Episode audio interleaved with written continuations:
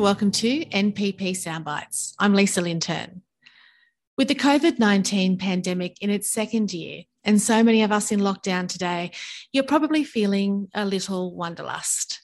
So, in this episode of NPP Soundbites, we're bringing the world to you. Anita Lemaire is Product Executive Global Cards and Payments at FIS Global, the organisation behind the Flavours of Fast report and the Performance Against Customer Expectations, or PACE report. In this episode of NPP Soundbites, Anita draws from these reports to give us a glimpse of the latest developments in data rich real time payments from around the world particularly in relation to request to pay and B2B payments. Thank you for joining me today, Anita. Thank you for inviting me. It's excited to talk about real time payments globally. So, for anyone not aware, who is FIS Global and what does your organisation do? So, FIS is the leading provider of financial technology solutions to merchants, banks, and capital markets globally. We've been ranked first in the IDC FinTech rankings for the fourth consecutive year. And that demonstrates the breadth of the services that FIS is uh, delivering to the financial services industry. So we are supporting instant payments across 24 countries and are dedicated and um, focused on advancing the way the world pays banks and invests. FIS have delivered um, a Flavours of Fast report, which is a deep dive into the insights uh, into real time payments. Uh, and we've been doing that over the last seven years. And that's a global publication which covers 60 countries. When the Flavours of Fast report first came out, there were just 14 markets with live real time payment system across the world. That has now grown to 56. Can you describe for me the real time payments growth that's happened around the world and what you think have been some of the key drivers behind that increase? Yeah. So you can really see the speed uh, and the adoption of real-time payments globally. Um, it is far, it's it's the adoption is becoming really fast, but it, we also see it accelerating as we start to see some of the innovation from the different markets um, globally as, as this is all rolling out. So, when um, we issued the last version of the Flavours of Fast report, there were six countries where the volume of the payments actually doubled within a 12 month period. And Australia was one of those countries. And you look at the countries that also doubled the value of the payments that were being processed across the real time payments network, Australia was one of those four countries as well. So you're really seeing uh, this amazing speed and adoption across real time payments, but you're also seeing that Australia is absolutely one of the leaders in the adoption of those real time payments. And we'll come to Australia in, in a moment, but India was described in the last report as the real time payments capital of the world. And it's one of those countries that has doubled its real time payments volume in a year. What's behind India's phenomenal growth? They've got a great real time payment system. So they've got the immediate payment system, the IMPS system. And I think they've really got a focus on uh, the digital adoption uh, of the uh, payments in India. They're processing about 41 million transactions a day. And they're by far, and they've got the uh, volume by far um, uh, compared to the, the next countries down on the list. But it's really around uh, their focus on digital payments. And they're really in a unique area where they've got um, great uh, intellectual capital, the ability to innovate, and they've got a uh, amazing potential for growth in that market as well, just based on their population.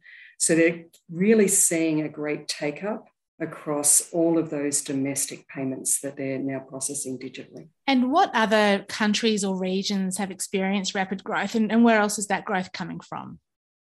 So, the growth is really around the adoption of the, the payments and the willingness for uh, the consumers to effectively adopt that technology. So we're seeing um, growth significantly across APAC, and APAC really is leading. If you look at the um, four of the top five countries that are processing real time payments, they're all across the Asia Pacific region. You've got India, China, South Korea, Thailand. Um, they're all really um, are adopting uh, the real time payments as something that is just a basic banking relationship for them now. And once you've got the adoption for real time payments, you can layer on the innovation on top of that. And that really drives the, the volume. How much has the COVID 19 pandemic driven the global shift to real time payments? I think the pandemic has introduced social distancing. And the minute you've got social distancing, you've got a reduction in cash. So um, FIS does the flavors of fast report, but we're also about to release um, the PACE report, uh, which is the performance against consumer expectations. That's a report we did survey, surveying the Australian public in their relationship they have with their key banking partners. The use of cash is reduced by 30%, but you're also, along with that, seeing a significant reduction in the availability of ATMs. So, in the last quarter, there's been over 2,000 ATMs uh, taken out um, of the general community because there isn't that demand for cash anymore. And when we come out of the pandemic, cash is not coming back. That that drive and that move to digital payments is going to be a permanent move. Now, cash isn't going away completely, but we're just seeing a significant reduction. So, you mentioned before that Australia is up there in terms of growth and the volume. Um, how does Australia's NPP's capabilities compare to other national systems?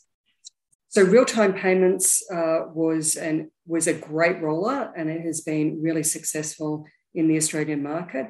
What's important now is the roadmap, and you can see the roadmap uh, across real-time payments is really keeping us up to date with the leaders in real-time payments globally.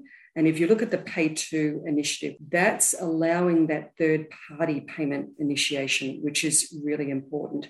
That's your request to pay and you look at the other regions that are also looking at that request to pay capability, particularly across Europe uh, and the UK, India uses it.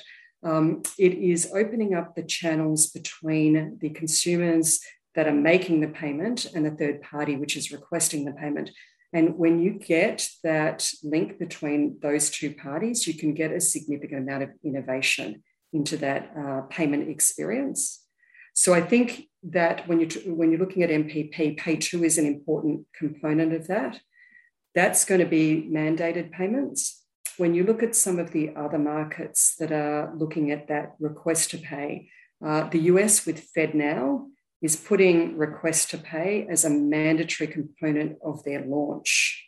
It's not coming as a second phase. They're actually pulling it back and saying they want that as one of the first things that they have in their product as they're launching. So you can see that when you're looking at the other countries that are adopting it, they're sort of bringing that back front and center as an important component of what they're doing.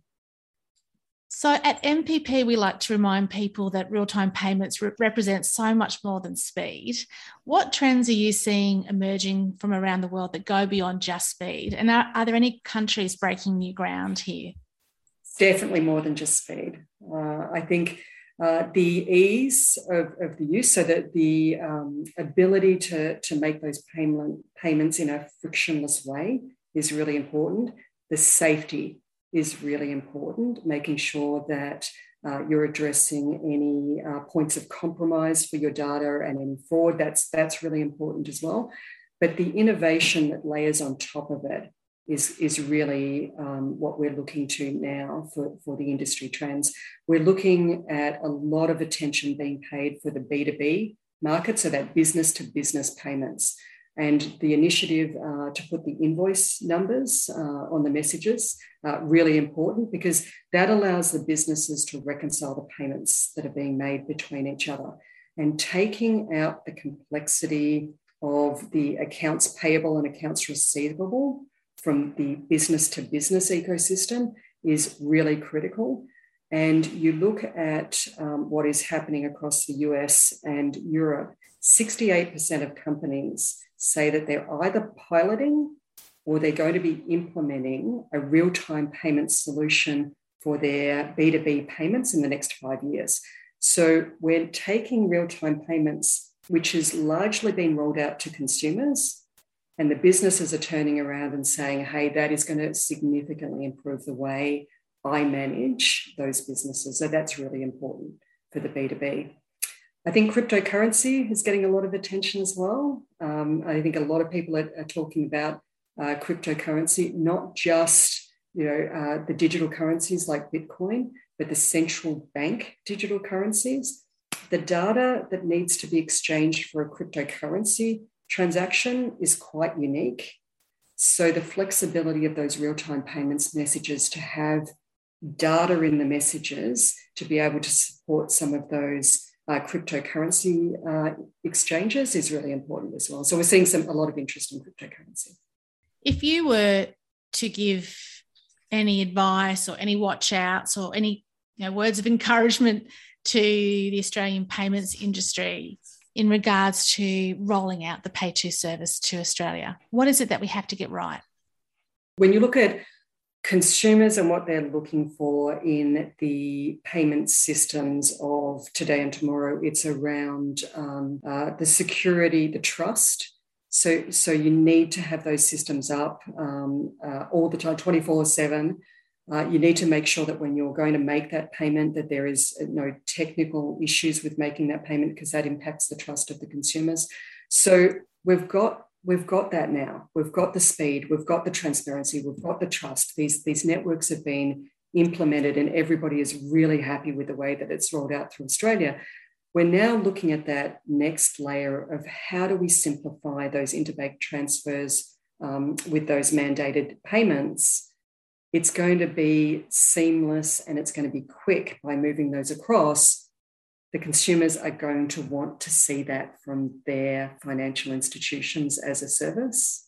So we're going to need to what once once we start, we're going to need to make that journey quite quickly because very quickly people are going to turn around and say, "What do you mean it takes three days to manage your payment?"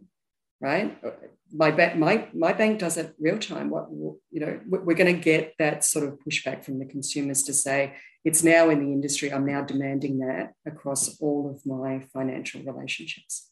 But you look at the millennials, 16% of them say that it's mandatory for them and they wouldn't consider a banking relationship without it. And you know, this is how quickly that that um, experience and the expectations are changing for people that are that are banking now. I've often, when I have discussions with people who work in payments and get excited about payments, those who are outside payments probably don't appreciate or understand what happens to enable them to have that payment experience that they just simply expect it has to happen this way. There's, there's, there's absolutely an ex- expectation of simplicity, speed, and uh, transparency to that data you're, you're, you're seeing the notifications now, you've just made this transaction. You're seeing that, that transparency of those transactions is really important. That's an excellent comment for us to end on, I think. Oh, you're very welcome. And it was great to be able to talk to you today. If you'd like to download a copy of the Flavors of Fast report or the PACE report, visit fisglobal.com.